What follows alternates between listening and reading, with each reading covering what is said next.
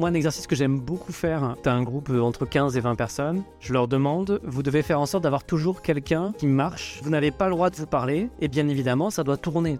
Le mode de travail où finalement chacun peut prendre le lead au moment où il est le plus légitime, c'est beaucoup plus efficace que si on avait dû planifier. Je leur montre par cet exercice-là l'intérêt de travailler de manière horizontale et l'impact que peut avoir la responsabilisation et l'improvisation dans leur mode de fonctionnement.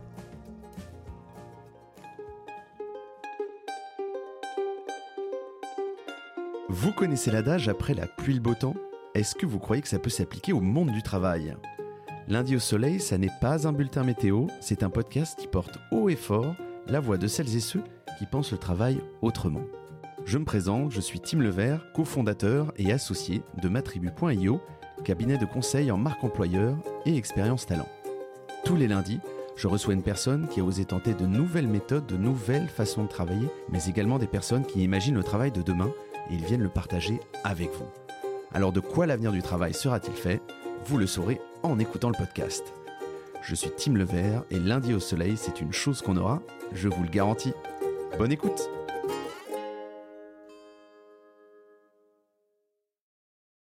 Bienvenue dans ce nouvel épisode du podcast Lundi au Soleil. Aujourd'hui, j'ai la joie de recevoir Jérôme Thureau, associé et fondateur de Switch Go et membre d'une troupe d'impro qui s'appelle Les Fissurés. Ravi de te recevoir. Jérôme, comment vas-tu? Ça va super bien, extrêmement content d'être là et j'espère que toi aussi tu vas bien. Alors moi j'ai la pêche, comme un lundi, euh, prêt à attaquer la semaine. Alors pour l'anecdote, euh, nous euh, on a fait une partie de notre parcours académique post-bac ensemble lorsque je venais à l'école, parce que j'étais quand même pas assidu, j'ai pas beaucoup. Et depuis on s'est jamais vraiment quitté. Voilà, donc on, vient se nourrir sur les réflexions l'un l'autre, c'est toujours un, grand plaisir. Et pourquoi tu es là aujourd'hui?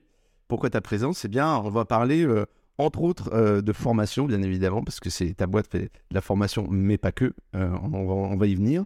Et puis d'improvisation aussi, de la place de l'improvisation dans la boîte. Si on a le temps, on parlera également d'engagement. Mais en tout cas, c'est ça les deux gros plats de résistance de la journée. Super.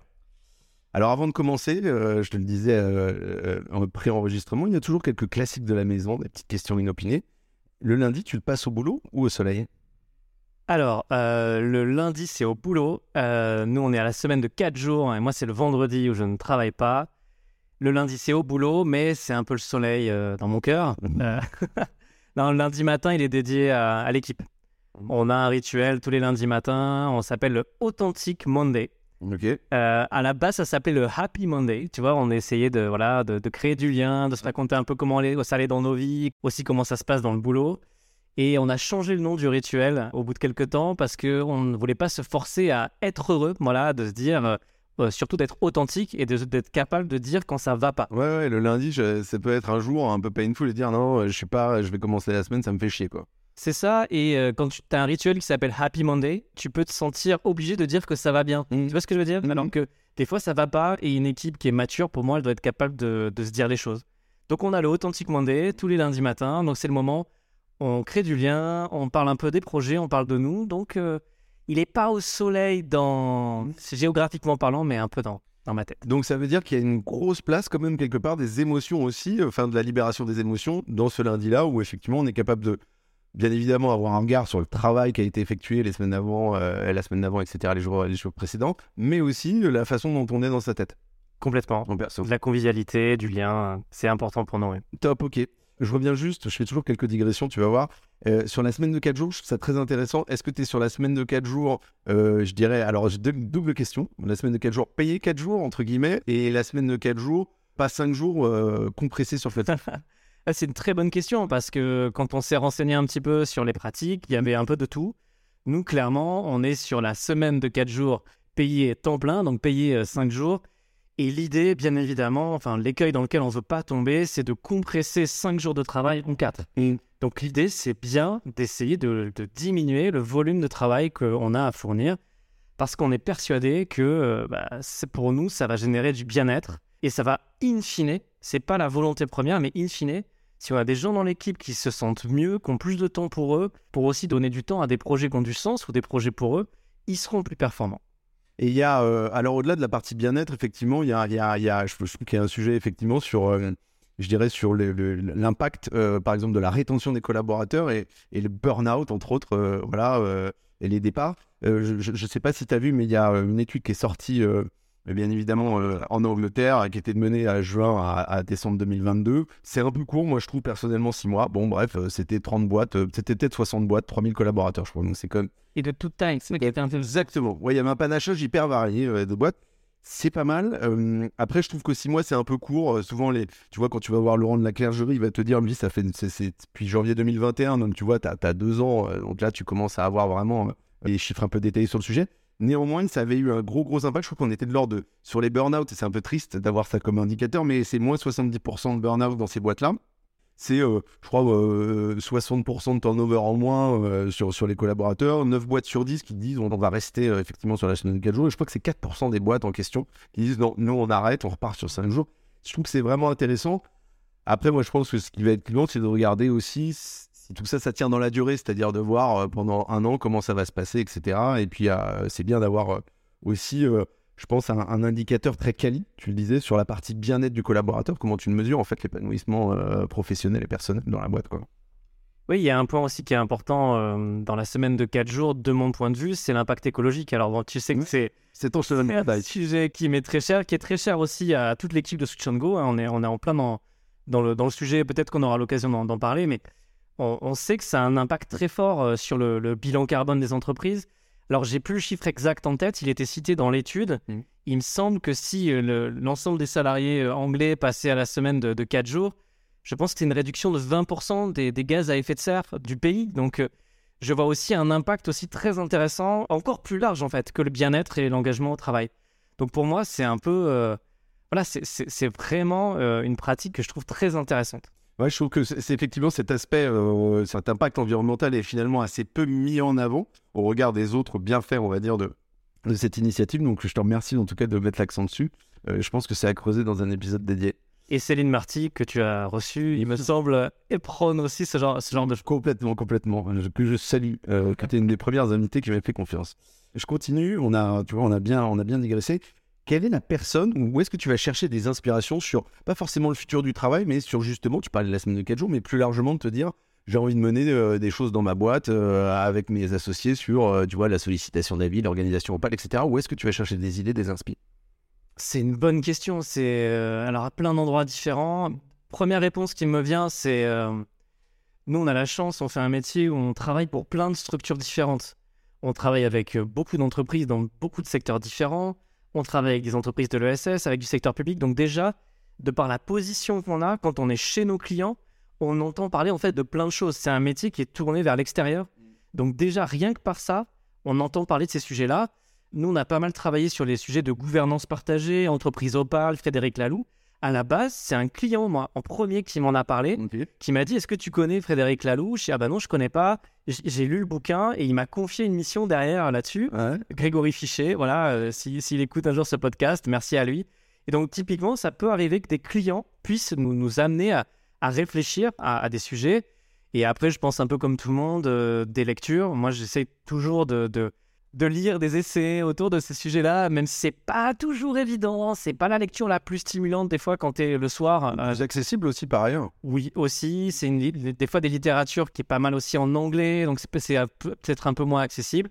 Et après, comme beaucoup de monde, je pense que je passe un peu de temps sur LinkedIn, un peu de temps euh, sur des sites internet. Et puis après, mes associés, euh, voilà, on a, on a tous aussi, on est très curieux. Et le Authentic Monday sert aussi à ça, tu vois, à partager des choses qu'on a pu entendre à droite à gauche et bien évidemment des podcasts comme, euh, comme on dit le soleil. Et sur LinkedIn, je te remercie. Effectivement, il y, y, a des choses à prendre, il y a un peu des choses à trier. C'est parfois un peu la foire à la saucisse, mais il y a des trucs intéressants. Et un peu de bullshit aussi. Ah il y a des fois des trucs sur LinkedIn. Euh, voilà, je, mm. tu te poses vraiment la question de, de qu'est-ce qu'il y a derrière véritablement le poste. Mais il y a aussi beaucoup de belles choses. Mais c'est tout l'enjeu de cette question aussi, et, tous les invités qui en a posé justement de, de où est-ce qu'ils vont chercher leur inspiration, parce que euh, effectivement, l'idée, c'est aussi d'avoir la, d'être en capacité de trier. Et euh, même si, euh, euh, parce qu'il y a plein de choses qui s'offrent à nous et d'être capable de se dire, ok, ça effectivement, ça, va être quelque chose qui me correspond, qui va me faire avancer. Et donc c'est d'où l'importance de cette question. Je te propose qu'on passe à ton parcours. On fait un, toujours un, léger détour pour les invités sur leur parcours, leur parcours professionnel. Ça tombe bien, je déteste parler de moi. parfait, parfait, parfait. Alors, déjà, moi, j'ai une première question c'est pourquoi cette passion pour la formation, la formation des managers, la formation au sens large. Je sais que tu es passé par euh, l'OFUP, alors euh, voilà, c'était il y a très longtemps, mais tu es passé aussi par une boîte qui s'appelle Corda euh, et aujourd'hui Switch Go que tu as cofondé. Pourquoi cet intérêt particulier pour la formation? C'est pa- pareil, c'est pas toujours évident de, savoir vraiment la, cause première, mais on va dire assez jeune, moi je, je me suis retrouvé dans une position, je faisais du sport dans le milieu associatif et je me suis retrouvé, je faisais du basket malgré ma petite taille, et je me suis retrouvé très jeune, euh, à 16 ans, à entraîner une équipe. Et en fait, j'ai une sorte de petite révélation où tu te rends compte à quel point transmettre des choses à, des jeunes, en l'occurrence, c'est hyper euh, moteur. Ensuite, j'ai fait des études supérieures, euh, d'abord dans la biologie avant de faire une école de commerce. Et pareil, une des voies vers lesquelles que j'envisageais, en tout cas, c'était l'enseignement. C'est un truc qui me plaisait. Et en gros, ce qui s'est passé, c'est qu'à l'OFUP, ma première expérience significative, un de mes rôles, c'était de former des gens. Et tu sais, des fois dans ta vie, tu as des trucs où tu pressens que ça pourrait te plaire. Et en fait, quand tu le fais, tu te dis, je suis à ma place, en fait. Ouais, ouais, ouais. Et là, euh, je me Cet aspect révélation quand même, dont tu parlais c'est ça, ça a été un peu une révélation. Et en plus, ce qui est très intéressant, j'ai eu beaucoup de gens qui m'ont fait des feedbacks, qui m'ont dit non mais euh, en tant que formateur, mais vraiment tu te révèles et tout. Et, et en fait, assez naturellement, après cette expérience à l'OFUP, je me suis orienté vers des, des- des cabinets qui faisaient justement de la formation dans Corda. Et là, voilà, ça a été une sorte de voilà, je me suis senti à ma place en fait. Et après la formation, c'est vrai que c'est euh, moi, je, je suis quelqu'un de très curieux, j'aime beaucoup transmettre, j'aime beaucoup la relation aux autres, et c'est des métiers où tu es là-dedans. Mm. Et j'aime bien parce que c'est des moments un peu exceptionnels. Euh, pour nous, c'est notre quotidien de construire et d'animer des formations, mais pour les gens qu'on a en formation, souvent, c'est des moments un peu exceptionnels. Des formations, ils en ont une fois par an, tous les deux ans. C'est des moments où ils peuvent prendre du recul. Mm. Et moi, c'est vrai que je prends du plaisir à partager ces moments un peu particuliers avec les gens. Ouais, c'est des temps forts qui sont professionnellement, mais aussi émotionnellement assez forts. Alors, ce qui est quand même intéressant là-dedans, c'est que c'était, euh, t'as, t'as dû commencer il y a une quinzaine d'années à peu près, euh, et à l'époque, d'un point de vue académique, il n'y avait pas vraiment de formation pour apprendre à, à- à, justement à dispenser de la formation. Ça existait peu en fait, euh, voilà. Donc, euh, toi, tu as dû appre- apprendre comme ça sur le tard en fait, tout simplement. Ou euh, C'est exactement ça. Donc forcément, euh, quand je suis rentré chez Corda, euh, bah, j'ai suivi des, des gens qui étaient compétents et il y a beaucoup de gens euh, talentueux dans, dans cette entreprise qui m'ont épaulé et qui m'ont donné ma chance. Mhm. Et après, bah, petit à petit, tu animes une séquence, puis après un bout de formation, puis après une euh, formation tout seul. ouais. J'avoue qu'au début, c'est flippant. hein. T'avais un dilemme de l'imposteur un peu ou, ou juste, ouais. Mais, mais même encore aujourd'hui, après, c'est encore un, un sujet de, de- de l'histoire de ma vie, mais c'est des questions que tu te poses régulièrement. C'est suis-je légitime pour faire ça? D'ailleurs, si l'équipe Fusion Go entend ce podcast, euh, je pense qu'ils vont me reconnaître aussi. Souvent, la personne qui va se poser la question, quelle est notre légitimité Voilà. Euh, mais clairement, moi, je me rappelle euh, une des premières formations que j'ai faites. C'était dans une, grande entreprise Orange, une formation au feedback. Il y a bah, j'ai commencé il y, a quat- il y a 15 ans, c'était il y a 14 ans, donc tu vois, j'avais encore la vingtaine, 20 et quelques années, et tu te retrouves dans une salle avec des managers qui ont en moyenne 40 ans, certains qui en ont 55. Ouais, donc on a un bagage et une expérience assez robuste, quoi. J'étais en stress total. Euh, J'ai pas dormi, j'ai quasiment pas dormi la veille. euh, J'étais vraiment, j'étais pas bien. Et je me suis dit, il y a un moment, il y a quelqu'un dans la salle qui va se lever et qui va dire, non mais ce gars-là, qu'est-ce qu'il fait là? Et en fait, pas du tout. En fait, euh, ça dépend de la posture que tu vas avoir en fait en formation. C'est sûr que si tu arrives en posture haute, en arrivant en disant, je suis sachant, vous êtes les apprenants, je vais vous expliquer moi du haut de mes 26 ans comment faire. C'est sûr que ça va pas marcher, mais très vite, euh, moi, ce que j'ai appris, c'est justement avoir une posture plutôt basse, c'est-à-dire faire émerger, en tant que formateur, faire émerger les choses de la salle. Et quand tu prends les gens comme ça, euh, et que justement tu t'appuies sur ce qu'ils sont, et toi, tu es plus plutôt un catalyseur, bah là, ça se passe super bien. Mm. Mais je t'avoue que les premières formations ont été des gros sujets de stress. Et si je suis honnête, avant chaque formation, j'ai toujours, on va peut-être parler de la scène après tout à l'heure et de l'impro, mais j'ai toujours le la petite adrénaline en fait, la petite appréhension. Et la veille, je dors toujours un petit peu moins bien. Voilà, donc euh, Alors que ça fait 15 ans, tu vois. face à Orange dans la même situation, mais on est 15 ans plus tard, euh, t'aurais quand même une appréhension avant de monter, euh, je dirais, sur la scène, entre guillemets. Ouais, après rien à voir. Ouais, bien sûr. Orange, franchement, j'aurais pu, euh, voilà, je, je voulais être ailleurs, quoi, tellement j'étais pas bien. Et, et moi, je rebondis sur un truc que tu disais qui est hyper intéressant, c'est cette notion de posture haute, posture basse, etc. Est-ce que ça peut être un bon miroir aussi pour le management C'est-à-dire que, en fait, quand tu es en manager, euh, souvent, euh, dans des boîtes, on voit souvent des situations où tu es en position de sachant et, et de direction et de dire, OK, en fait, je vais, je vais transmettre. Et du coup, ça crée euh, potentiellement un point de friction où, tu vois, en, en tout cas, ça peut amener des situations un peu particulières. Et donc, du coup, est-ce que c'est- un bon miroir, ça? Complètement. Mm. Euh, en tout cas, chez Switch and Go, ce que l'on essaye de faire, c'est qu'on essaye d'incarner dans le- les dispositifs qu'on met en place chez nos clients, dans la manière dont nous, on anime et on facilite, on essaye d'incarner les messages qu'on fait passer. Et souvent, nous, dans les entreprises dans lesquelles on travaille, les structures dans lesquelles on travaille, on va travailler sur des sujets autour justement bah, du feedback, de la collaboration, du management, de la responsabilisation. Et donc, typiquement, si nous, on n'incarne pas nous-mêmes le message qu'on fait passer, on n'est pas crédible. Mm. Donc, pour moi, je suis totalement d'accord avec ce que tu dis. Il y a vraiment un enjeu d'exemplarité ou de d'effet miroir par rapport à ce qu'on fait. Euh, et du coup, c'est quoi un switcher? Alors, un switch. Alors, nous, on a, en gros, on a. Alors, le mot switcher, on l'utilise pas, on utilise. Ouais, pas oui, euh, Les- les. Et Les Switchies, c'est la team, c'est l'équipe, euh, l'équipe cœur de Switch and Go. Là, on est sept aujourd'hui à être permanents chez Switch and Go. Et après, on a des passeurs et passeuses de Switch. C'est des personnes qui sont indépendantes, euh, qui ont leur, leur propre structure et avec qui on travaille. On a entre 20 et 30 personnes qui travaillent avec nous, dont certains qui travaillent très, très, très régulièrement. Et c'est des personnes donc, qui ont un peu la, la même culture que nous, qui ont aussi une expérience euh, à valoriser.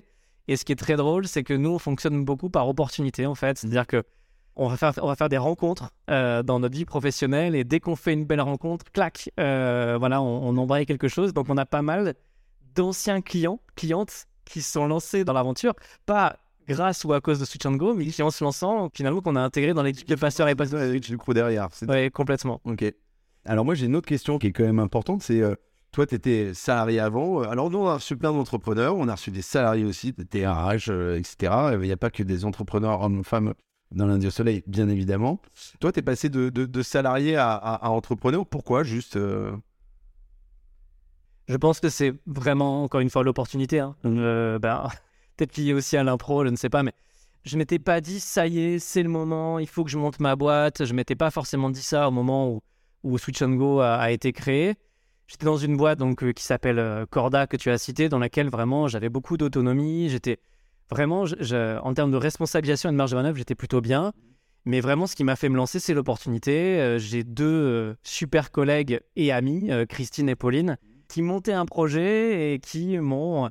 Voilà, d'ailleurs, c'est très drôle. On s'est un peu tourné autour, si je peux raconter l'histoire, mais c'est quand même assez rigolo. En gros, j'apprends euh, que Christine et Pauline veulent monter un projet. Mhm. On est, euh, voilà, on est assez proches. On est d'anciens collègues hein, de chez Corda. Pauline avait quitté Corda quelques années auparavant. Christine venait de quitter Corda. Et j'apprends qu'elle monte ce projet. Et moi, je me dis, oh là là, j'aimerais trop. Ça a l'air cool quoi, t'as Ouais, quoi. J'aimerais trop les rejoindre, tu vois, ça a l'air trop bien. Et je me suis dit, le problème, c'est vu qu'on est potes, si elles avaient vraiment envie que je les rejoigne, Mhm. bah, en fait, elles m'auraient demandé, tu vois. Et vu qu'on est potes, je me suis dit, je vais les mettre super mal à l'aise si je leur dis, eh oh les filles, euh, je peux être de votre projet, et qu'elles se retrouvent dans l'obligation de me dire non. Tu vois, je me suis dit, c'est hyper malaisant, donc je me suis dit, c'est quoi? Je vais attendre qu'elles m'en parlent. Et en fait, ce que j'ai appris, c'est que elles, elles se disaient exactement la même chose de leur côté. Attends qu'il nous En fait, elles se sont dit, il faut merde. c'est exactement ça. Elles se sont dit, bah, si Jérôme il a envie de nous rejoindre, il faut qu'il nous en parle. C'est pas à nous. Et en fait, on a vécu quelques mois dans cette ambiguïté où moi j'attendais qu'elle m'en parle et elle dans l'autre sens. Donc c'était assez rigolo. Et aussi pour finir l'anecdote, quand elles m'ont proposé de rejoindre l'aventure, j'ai demandé un délai de réflexion parce que j'avais pas envie de me lancer, le faire à la légère. J'ai pris la décision, c'était en janvier, euh, je l'ai annoncé euh, donc à Pauline et Christine. Le lendemain, j'ai appris que j'allais être papa. C'est-à-dire qu'en Ouais. gros, j'ai pris une décision hyper importante et qui était une prise de risque, hein, parce qu'on avait voilà. Et j'ai appris donc le lendemain matin, euh, donc Clémence, euh, mon, mon- ma conjointe, qui, qui est rentrée à la maison, qui m'a appris que j'allais être papa, et j'ai eu une sorte de vertige assez dingue. Ouais, parce que tout est arrivé un peu en même temps, mais c'est souvent comme ça d'ailleurs. hein. Moi, je rebondis juste sur une question et après on passe à la partie impro, euh, qui est vraiment, le, le- je, je le disais, le plat de résistance. Mais je recevais Ludovic Giraudon, donc, qui a écrit un bouquin qui s'appelle Dream Team, qui a une boîte, etc. Et on parlait du management il n'y a pas si longtemps dans, dans un épisode. Et on évoquait un point en particulier qui était le fait de manager ses potes. Tu vois, quand tu étais, quand, dans la même boîte qu'un de tes potes, tu étais son manager, lui, il dit, il dit grosso modo, euh, putain, c'est injouable, euh, parce qu'en fait, euh, c'est, voilà, une situation inextricable. S'associer avec ses potes, est-ce que c'est que c'est une bonne chose, est-ce que c'est une mauvaise chose, ou, ou en quoi faut être vigilant? Bah, je peux pas dire que c'est une mauvaise chose parce que c'est ce que j'ai fait. Et que ça vois. marche, Et- ça a marché. Et, et donc on était trois au départ et la quatrième personne qui a rejoint euh, le collectif, euh, donc la première personne au-delà de l'équipe de cofondateurs, c'était aussi un pote. Euh, donc ce serait mal placé de te dire qu'il faut pas le faire. Mais c'est vrai que c'est pas toujours évident parce que des fois, tu peux mélanger le voilà l'amical et le professionnel. Nous, ce qu'on essaye de se faire, j'ai pas forcément de règles à donner, mais on, on essaie de dissocier les deux. Et je pense que ce qui fait que ça fonctionne, c'est qu'on est plutôt, on essaie d'être authentique. On essaie de se dire les choses et on essaie de faire la part des choses. Mais je pense que c'est pas simple. Et on a la chance aujourd'hui que ça se passe très bien, l'aventure Switch and Go depuis 7 ans. Si c'était compliqué, si on avait des problèmes, peut-être que je te tiendrais un autre discours. Mais pour l'instant, on est plutôt chanceux. Et tu crois que la, notion d'intelligence collective là-dedans, elle est importante aussi de se dire justement, euh, euh, au-delà de euh, peut-être des mécanismes et des leviers comme la communication non violente, je ne sais pas ce genre de choses, le fait de se dire, je pense toujours au collectif, il y a un côté où, qui, est, moteur justement dans le fait de se dire, voilà, faut qu'on se dise des choses, mais bien, avec tact, bienveillance, faut que ça fonctionne, etc. Bah, peut-être que oui, on est, euh, on est peut-être plus exigeant dans la manière de se dire les choses quand on bosse avec des potes. Je sais pas. ou on prend plus de pincettes. Je sais pas. C'est dur de te dire à méditer. Euh, je te propose qu'on passe à, la partie improvisation. Alors, j'en parlais effectivement en amont. Toi, ça fait très longtemps que tu faisais de l'impro. En fait, euh, d'un point de vue personnel, tu as fait, as fait du théâtre, etc. Tu as fait un certain nombre de représentations. C'était une passion, en fait, qui remonte à quoi, une quinzaine, vingtaine d'années, plus? C'est ça. Euh, bah, en gros, quand je, moi, je suis originaire de Marseille. J'ai débarqué à Paris il y a bientôt 20 ans. c'est ça. Et un, des potes que j'ai rencontré à l'OFUP, euh, un soir, m'a dit Tiens, euh, ils font un match d'impro. Euh, je sais plus où ce que c'était. et je me retrouve dans un match d'impro. Et c'était Jean-Luc Reichmann. Je sais pas si tu vois qui c'est, Les Amours, voilà, qui présentait le truc. Et je vois ce truc dont j'avais jamais entendu parler. Donc c'était, ouais, il y, y a 19 ans, un truc comme ça.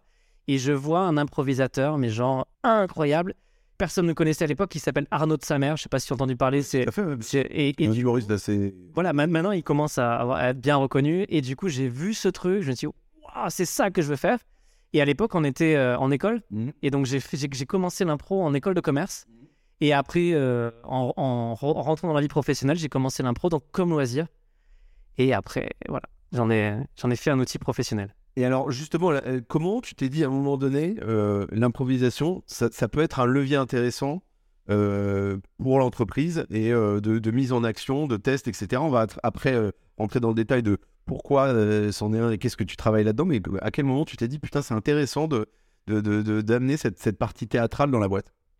Bah encore une fois, je pense que je peux dire merci à une cliente mmh. qui s'appelle Julie Lavenue elle gère un espace de, gérait à l'époque un espace de créativité qui s'appelait la chocolaterie à Levallois, une ancienne chocolaterie dans laquelle justement elle essayait de promouvoir d'autres manières de bosser. Et il y a sept ans, euh, Julie est, venue me chercher en me disant euh, euh, j'aimerais qu'on monte un truc ensemble. On avait bien fité tous les deux et, et elle savait que je faisais du théâtre. Elle, elle voulait amener un peu d'art aussi dans l'entreprise.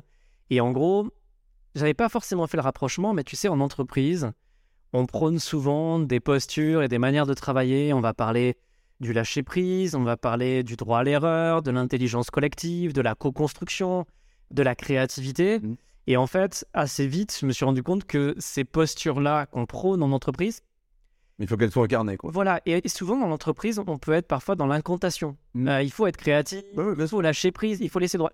Et en fait, c'est très difficile de faire toucher du doigt des postures, en fait. Et, en fait, donc le travail qu'on a fait avec Julie, donc c'est Julie qui m'a poussé et qui m'a donné ma chance dans cet espace-là à la chocolaterie. Et je me suis rendu compte que ces postures-là, en tout cas, c'est exactement les mêmes postures que ce que tu attends d'un improvisateur ou d'une improvisatrice. Et donc, je me suis dit, clac, on va pouvoir probablement associer les deux.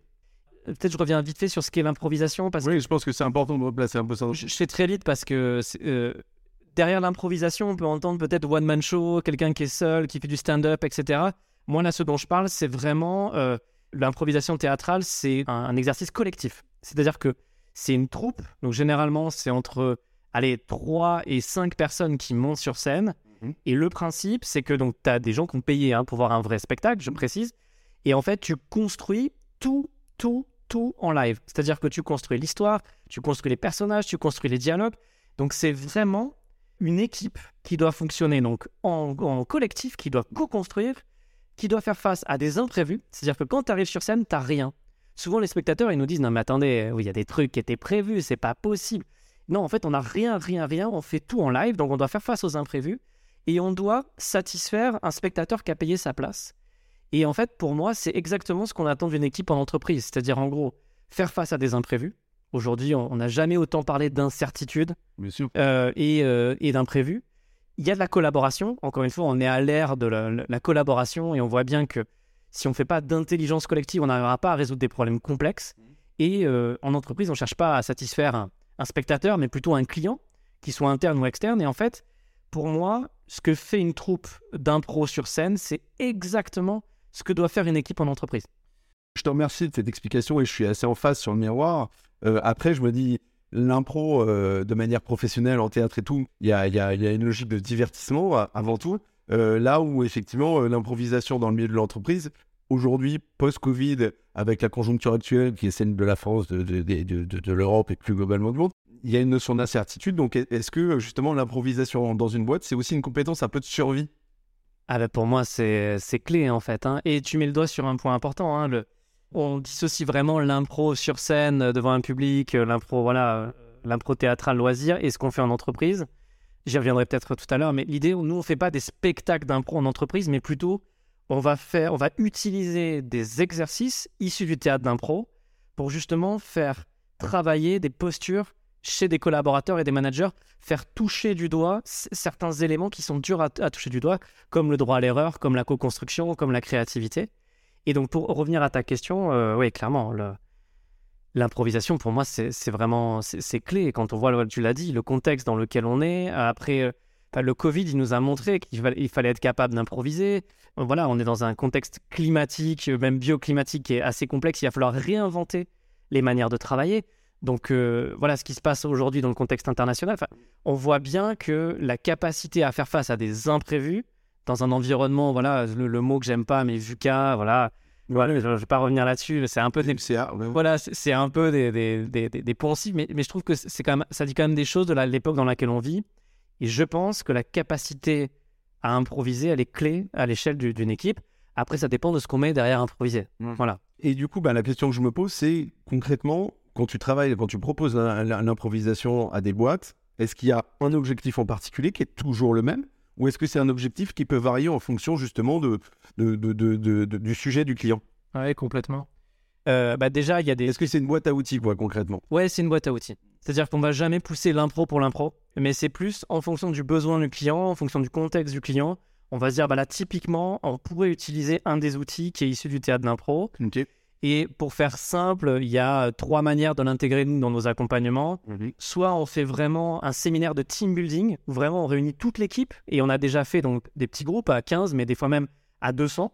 Ok. Euh, Putain, 900, ça me paraît énorme, mais. euh, alors il y a plein de modalités, je vais pas forcément, euh, mais on peut faire soit une plénière, soit des ateliers, mais vraiment on va essayer de voilà de d'inculquer ça à tout le monde au même au même endroit, au même moment. Euh, donc ça peut être du team building, ça peut être une formation, tu vois, on va faire une découverte. Par exemple, la chocolaterie dont je te parlais, c'était un atelier d'une demi-journée où on permettait aux gens de toucher du doigt euh, ces postures-là par le biais de cet atelier découverte. C'est le deuxième euh, levier. Et troisième levier, dans nos dispositifs de formation ou même des fois de, de séminaires, on va mettre, on va distiller des petites pédagogies issues du théâtre d'impro. Donc voilà, c'est un outil euh, et qui va permettre vraiment de répondre à des objectifs, travailler la capacité à être présent. En la présence, alors la présence, c'est pas le, c'est pas le, que tu mets derrière ouais, Ouais. c'est pas le charisme, tu vois, la présence, mais c'est être ici et maintenant. Ok, être dans le moment, quoi. C'est ça. Là, tu vois, là, on est tous les deux. euh, C'est pas commencer à me dire, tiens, qu'est-ce que je dois faire ce soir Ou, ou qu'est-ce qu'il faudrait que je dise à la question d'après Ou mince, j'ai oublié. C'est d'essayer d'être vraiment présent. Ouais. Et il me semble que dans l'époque dans laquelle on est, on est en permanence interrompu euh, par, des, voilà, par des notifications, euh, des, des, des, des emails, des, des collègues dans un open space, on est en permanence interrompu. Les réunions où tu as des gens qui ont leur PC ouvert euh, et qui écoutent à moitié. Enfin, voilà, nous, on, on travaille la je- voilà, mais tous, on l'a tous vu. euh, et, et notamment en visio aussi. Tu sais, quand tu as des gens qui sont en visio, comment tu fais pour, que, pour être vraiment présent et disponible à l'autre, donc d'avoir une qualité de présence à l'autre? Et ça, sur scène, c'est clé. Parce que si, tu penses à autre chose sur scène, bah, tu vas complètement passer à côté de ton spectacle.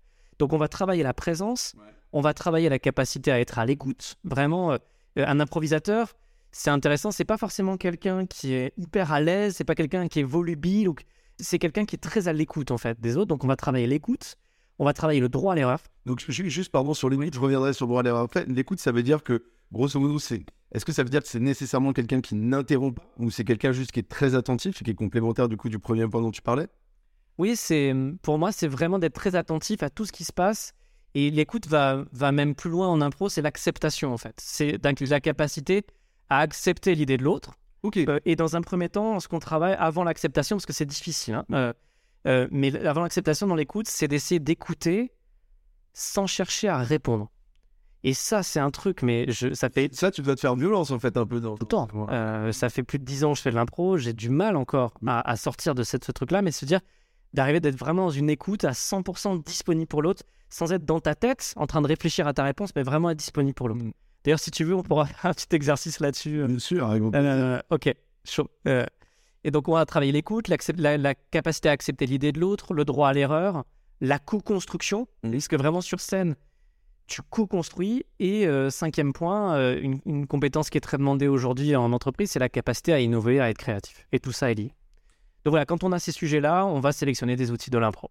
Et du coup, il y a, il y a quand même aussi cette notion de, je sais pas si c'est de gommage ou d'abandon du leadership, parce qu'en fait, là-dedans aussi, quand tu travailles avec ces équipes-là, j'imagine qu'il y a plein de niveaux de manager, et, etc., et de seniorité. Mais en fait, grosso modo, tout le monde est logé à la même enseigne, quoi.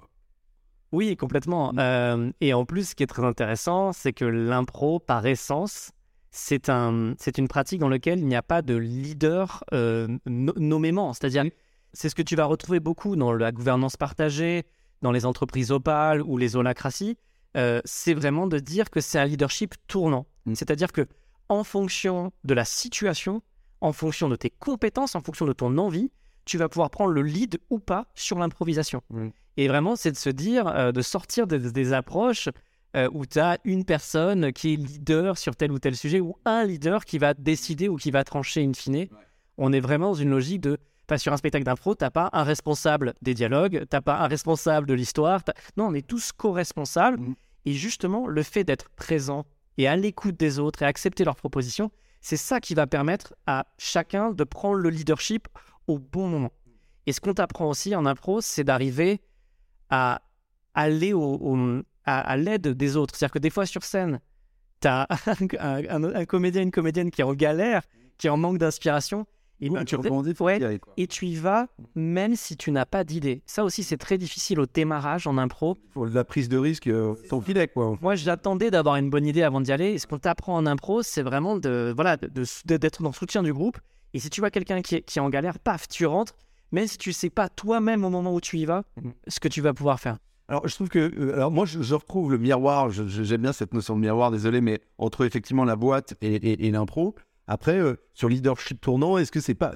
t'as- tu- comment tu te prémunis que ça soit pas une parenthèse enchantée Tu vois ce que je veux dire Où en fait, t'arrives, tu tu es dans un exercice où tout ça est assez gommé. Et en fait, tu retrouves quand même des notions un peu hiérarchiques euh, après quand tu reviens dans la boîte, parce que tu bosses pas que avec des boîtes où c'est opale euh, et très. Du coup, comment, comment tu, fais, tu fais ce transfert-là?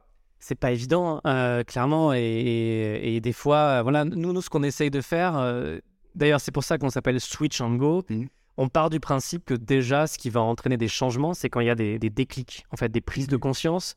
Et nous, on croit beaucoup, tu sais, le, le tête, cœur, corps, mais c'était vraiment de se dire, on va essayer, euh, notamment par l'impro, on a d'autres dispositifs, on a d'autres modalités, mais on va essayer d'adresser la, la- la partie émotionnelle et aussi la partie corporelle. Et on se dit, si on arrive chez des managers et des- on a des dirigeants régulièrement, hein, c'est un kiff d'avoir un dirigeant d'une grande boîte euh, avec un costume, une cravate, de lui faire faire du théâtre d'impro. Je dois te dire que c'est vraiment un gros kiff des fois de, de les mettre dans des postures euh, assez, euh, assez inhabituelles. Et en fait, on fait le pari que parfois, par des déclics, par des, des expériences qu'on va leur faire vivre, il va se passer un truc chez eux et c'est ce truc-là qu'on va essayer d'accompagner avec le Go. C'est pour ça qu'on ne s'appelle pas que Switch, on s'appelle Switch and Go. Et donc, on va essayer de mettre en place, Faut que ça soit pérenne, quoi. voilà, de pérenniser, même si des fois, bah, dans un dispositif, un client, il n'a pas forcément le temps de tout pérenniser, de changer toute sa structure. Des fois, on n'intervient qu'une demi-journée dans un collectif, mais on se dit, on plante des graines. Donc, des fois, on se, on se dit, on va planter une graine dans une équipe, auprès d'un dirigeant, auprès d'un manager. Et si on a en plus toute l'équipe qui a vécu la même chose, ça leur fait un référentiel commun sur lequel ils vont pouvoir capitaliser. Et nous, derrière, on remet toujours, tu sais, ce qu'on appelle, nous, un, un petit euh, fiche mémo, mais et avec des idées pour passer à l'action derrière. Ça, c'est dans le pire des cas, c'est vraiment du, quand on fait du one-shot. Et après, parce qu'on essaye de faire, c'est d'avoir des accompagnements un peu plus dans la durée, où justement, Avec des engagements un peu de la part du collectif, etc. C'est ça. Et dans le cadre d'accompagnement sur de la gouvernance partagée, moi, j'utilise beaucoup l'impro au démarrage pour créer des déclics. Et après, la partie un peu hard, un peu, on bosse sur nos rituels, on bosse sur nos modes de fonctionnement, sur nos process. Bah là, ce sera plus le, le- le go, en fait. Tu vois, tu vois ce que je veux dire? Donc, Ouais. euh, voilà, des fois, on plante des graines, on ne sait pas ce que ça va donner. Et parfois, on a la chance d'aller euh, au bout du geste. Alors, il y y y a plein de boîtes hein, qui l'ont fait, hein, par ailleurs, euh, au- autre que des clients que tu as fait. Il y a des grosses boîtes, euh, c'est- comme Danone, comme Fiat, euh, comme le GC, la Poste EDF. euh, voilà, et tu as probablement des clients là-dedans aussi. Il y, a- il y a quand même des prérequis un peu pour pouvoir, avant de s'y coller, je- de, de ce que je comprends. Est-ce que tu peux nous en citer quelques-uns? Parce qu'en fait, euh, on va parler de résistance après potentiellement. donc je bien revenir un peu là-dessus, comment tu arrives à la, à la circonvenir. Mais c'est- quoi les prérequis? C'est-à-dire, tu laisses ton ego au vestiaire ou euh, qu'est-ce qu'il y a d'autre quoi? Prérequis par rapport à, à- à des modes de gouvernance plus. Non, pardon, à, à l'impro, de dire. Ah, en la fait, pro, d'accord. ouais, ouais, avant, d'en- avant de se, se lancer dans un exercice, quand tu es dans une boîte, se lancer dans un exercice impro, de se dire en fait, euh, c'est quoi un peu les règles avant même de, de, de, de s'y coller?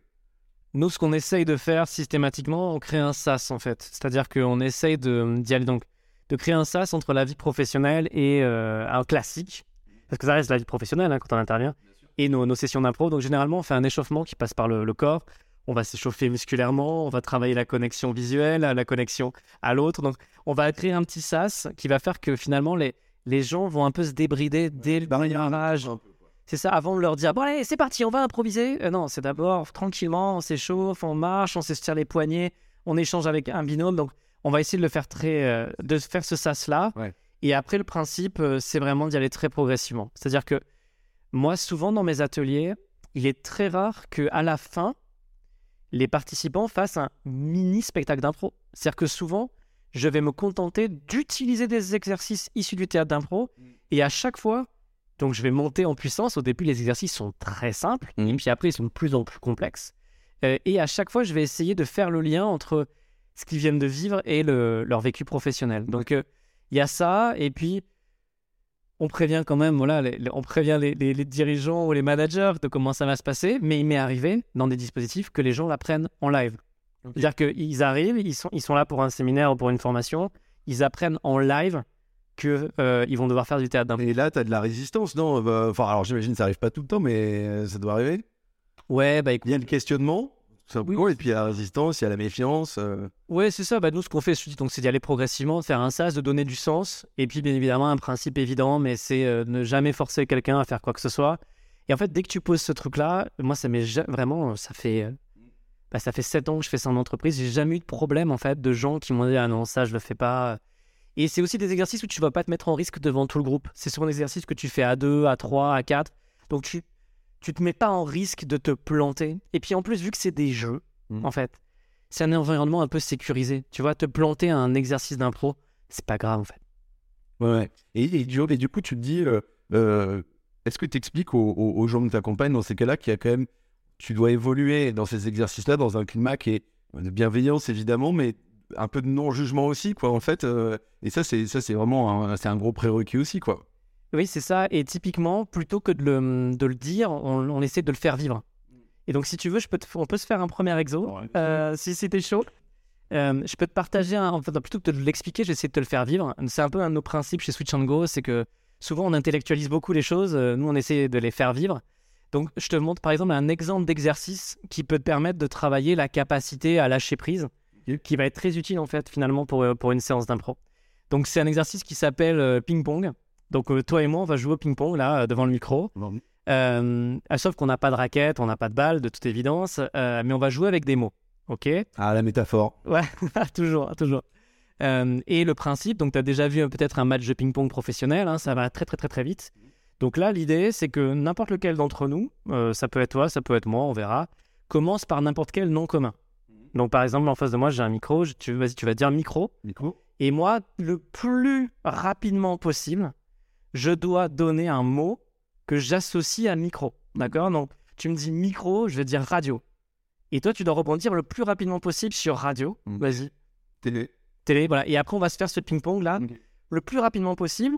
Je précise, si tu as des auditeurs qui ont à peu près mon âge euh, et qui ont déjà joué à, Quoi, la quarantaine? Voilà. À pyramide à Pyramide, ça n'est pas Pyramide où tous les mots doivent être liés les uns par rapport aux autres. On cherche pas une cohérence dans tous les mots. Mm. Tu cherches juste à rebondir sur le mot précédent. Tu oublies tous les autres, mais juste tu te focalises sur le mot que j'ai dit juste avant et moi je vais faire pareil. pour Et toi. juste avant de s'y coller, quel est l'objectif de, ces- de- de cet exercice? C'est de libérer son esprit ou... Alors ça justement, ça c'est un des principes. Généralement, on aime bien donner du sens, tu vois, dans les exercices. Et ben volontairement, moi, quand je fais un atelier d'impro, pour pas spoiler le- l'exercice, je donne pas le sens. Je leur demande de me faire confiance. Parce que si je te donne l'exercice, tu vas te mettre dans un... Oui, oui, dans un, dans un état d'esprit. Exactement. Donc, je te propose qu'on le vive. Oui, et après- Et après, on voit ce que ce qu'on en tire. Mm. Mais il y a un vrai, y a un vrai, un vrai objectif derrière. T'es prêt? Ouais, je suis prêt, bien sûr. Bah, salade, Euh, manger, couvert, euh, pluie, parapluie, mouillé, chat, chien, laisse, tranquillité, bon, repos, lit, euh, sommeil, coussin, sommeil encore, euh, marque, communication, micro. Faut qu'on aille plus podcast, Euh, team, blagueur, van, euh, blague, carambar, euh, bonbon, acidulé, sucré, salé, salé, pizza, chaussures, chaussettes. vêtements. ok, stop Alors, généralement, évident, c'est pas évident, franchement. Et du coup, alors, c'est généralement, je le fais durer un peu plus longtemps. Et donc, tu vois, typiquement, c'est un exercice où, même si tu as 120 personnes, Tu le fais en faire 60 binômes, en fait. Ah d'accord, ok, donc un exercice qui se fait à deux. C'est ça, c'est un exercice qui se fait à deux, comme on l'a fait là, maintenant. D'accord. Et donc, du coup, c'est hyper intéressant parce que les gens, ils se mettent pas en risque. Ils sont deux par deux, tu prends pas beaucoup de risques quand t'es- Oui, ça, ça. Et généralement, donc, le, débrief, c'est déjà, avant même de poser quoi que ce soit, c'est de faire émerger les choses déjà en posture basse, hein, toujours pareil.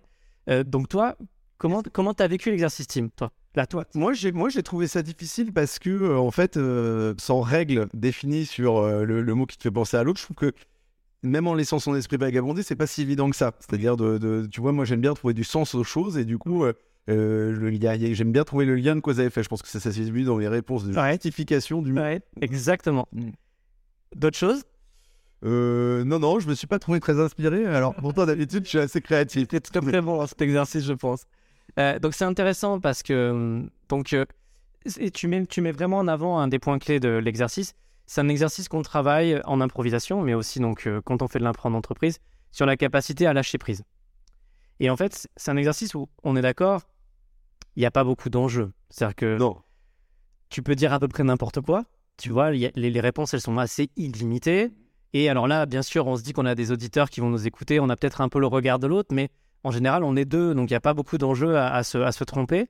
Et en fait, on se rend compte que c'est extrêmement difficile de lâcher prise. Lâcher prise, dans l'exercice, c'est d'arriver à sortir le premier mot qui te passe par la tête. Et en fait, généralement, euh, l'exercice, il s'est un peu passé comme ça, là. Il y a eu des moments d'une grande fluidité entre nous. Vraiment, ça faisait tac, tac, tac, tac. Il y a des moments où on a bugué. Et on a, euh, tu sais, on a eu du mal. Hum, bien sûr. Et généralement, les, les cas de, de bug dans cet exercice, il y en a plutôt trois. Euh, c'est euh, euh, le cas où tu as pensé à un mot dans ta tête, mais t'as pas osé le dire. Ok, ok. Tu t'es dit, ah non, là quand même, il y a des gens qui nous écoutent si je dis ça, euh, c'est un peu bizarre, etc. Et en fait, il y a plein de moments où tu vas t'auto-censurer dans ta vie, mais aussi en entreprise. Sans forcément t'en rendre compte d'ailleurs, c'est ça? C'est ça où des fois tu t'en rends compte, mais tu te dis si je vais dire cette idée-là dans mon équipe, les autres vont me juger, vont trouver que euh, c'est ridicule. Et ça, euh, c'est quelque chose qui a été d'ailleurs formalisé euh, par Google, c'est la sécurité psychologique. Je sais pas si tu as entendu parler de ça, c'est un, projet qui s'appelle Projet Aristote. Ils ont monté ça en 2015 chez Google. Ils ont essayé de comprendre quelles étaient les, caractéristiques d'une équipe performante. Et ils ont analysé tout un tas de critères en se disant est-ce que c'est l'âge, est-ce que c'est l'expérience, est-ce que c'est euh, l'équilibre homme-femme, est-ce que c'est les commerciaux, le mélange commerciaux-ingénieurs, peu importe. Ils ont, ils ont mixé plein de critères. En fait, ils se sont rendus compte qu'il n'y avait aucune recette magique, mais un ingrédient clé, c'est la sécurité psychologique. C'est est-ce que dans mon collectif, je me sens en capacité d'arriver Suffisamment à l'aise pour. avec une idée décalée, saugrenue, inédite, sans me sentir jugé par le groupe. Et en fait, on se rend compte, là, dans l'exercice, très simplement, qu'il y a plein de moments, je me suis auto-censuré là, je suis honnête. hein. Il y a des moments où on a parlé de certains mots, j'ai pensé à des mots, je dis non, je vais pas commencer à aller là-dessus. Et donc, on se rend bien compte à quel point il est difficile de lâcher prise. Mm. Deuxième élément de bug hein, dans cet exercice où tu peux bugger, tu l'as dit toi-même, c'est de chercher à faire des associations qui sont logiques ou des fois qui sont intéressantes, j'essaie de faire des trucs un peu. Ouais. C'est pas dans la consigne. C'est C'est ça, c'est ça le sujet, quoi, en fait. Et en fait, la consigne, c'était de faire des associations d'idées, pas forcément qu'elles soient logiques. Et en fait, c'est très drôle parce qu'on se rend bien compte que des fois, on se met des règles là où il n'y en a pas. Euh, et troisièmement, et c'est aussi là que nous emmène l'impro, c'est que des fois, tu l'as pas fait volontairement et je l'ai pas fait volontairement, mais on a anticipé. C'est-à-dire que vu qu'on était dans un champ lexical, on a commencé à imaginer des mots qui étaient autour de ce champ lexical, sauf qu'en fait, l'autre, il donne un mot qui n'a aucun rapport. Moi, la dernière fois, il y a quelqu'un qui disait euh, succès, échec, dame. Parce qu'en fait, Mm. la personne, elle a associé échec au jeu d'échecs, euh, et l'autre apparaît donc euh, le, le jeu de dame, et la personne, elle était complètement décontenancée, en fait. Ah ouais. Et en fait, tu vois que quand tu cherches trop à anticiper, en fait, t'es t'es pas dans l'instant présent Mm. et justement, t'es pas disponible pour l'autre. Et généralement, c'est là où tu, tu vas être moins performant. Donc, typiquement, c'est d'arriver à faire toucher du doigt euh, ça aux gens dans, dans, dans le- dans les dispositifs d'accompagnement qu'on fait, mais plutôt que de le dire, parce que quand tu dis aux gens qu'il faut lâcher prise, ils sont d'accord, en fait. Ah ouais. Intellectuellement, ils vont dire, ouais, c'est vrai. Ouais, après, il y a le dire et, ça, et, et en prendre conscience et savoir le faire. Et en fait, c'est exactement ce qu'on fait. Donc, vraiment, notre pédagogie, c'est tu fais l'exercice, on essaye de, de faire partager les ressentis comme tu l'as fait. Mhm. Et troisièmement, on essaye de faire le lien avec le, le monde professionnel. Et après, de déclencher des discussions dans l'équipe. Mhm. Ah, bah, c'est vrai, moi, dans l'équipe, parfois, je me censure. Et tu vois, en fait, l'exercice, c'est un prétexte pour toucher du doigt ça. Et après, te rendre compte de qu'est-ce qui se passe quand j'arrive à débrancher ma, ma capacité à, à m'auto-censurer. Qu'est-ce qui se produit? Et généralement, c'est un peu grisant quand tu arrives vraiment, donc généralement on refait l'exercice et on essaie, on demande aux participants de dire mais lâchez le premier mot qui vient par la tête. Et là, souvent, c'est assez euh, libérateur. quoi. J'espère que ça, ça, ça- ça te parle. Non, non, mais je ça. Non, non, en fait, ce que je trouve hyper intéressant, ça me parle bien évidemment, c'est, comment ça se transpose en fait dans la boîte.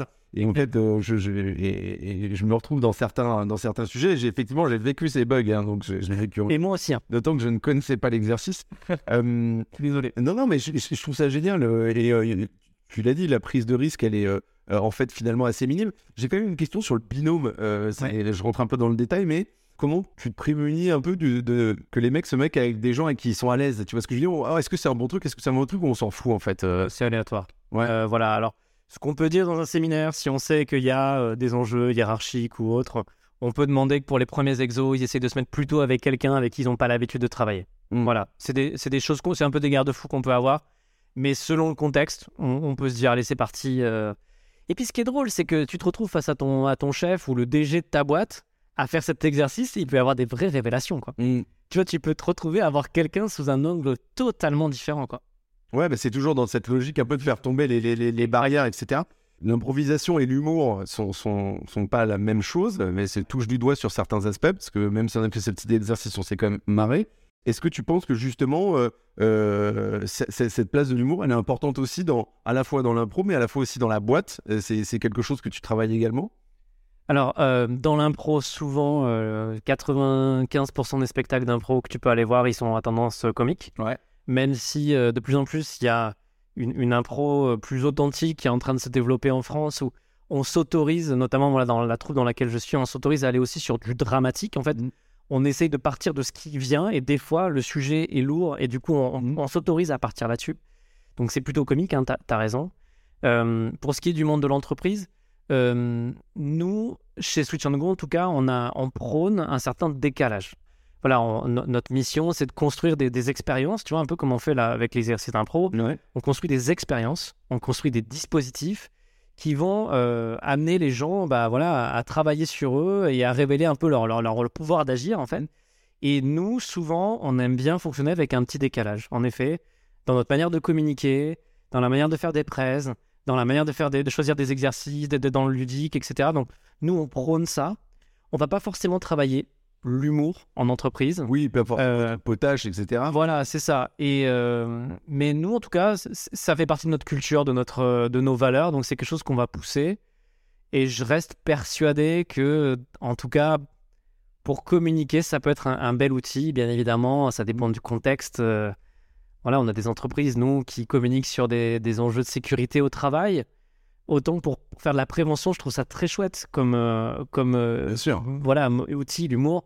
Après, euh, voilà, on est sur des cas aussi des fois très, très lourds ou des, des sujets très, très, très graves. Donc, voilà, on va pas Et on va donc, choisir le sujet. Et donc pour toi, tu te dis que ju- justement, c'est cette. moi, j'aime bien le mot comique que tu utilisais tout à l'heure. C'est ce, ce prisme-là, en fait, il n'y a pas forcément de risque que le message perde en crédibilité ou en efficacité. euh, en tout cas, c'est- ultra marginal. Bah, C'est un dosage, quoi, en effet. Et nous, on essaie de faire en sorte que la forme ne l'emporte pas sur le fond. On va s'adapter à notre contexte. Mhm. Mais euh, voilà, on, on va jouer le décalage, nous. Voilà, on va jouer ce petit décalage. Et, et, et je pense que pour nous, c'est une vraie marque de fabrique. Et ça nous permet de choisir aussi nos clients. Parce que nos, bah, nos presses, nos supports de com, nos dispositifs sont souvent un tout petit peu décalés, un peu, parfois même un peu barrés.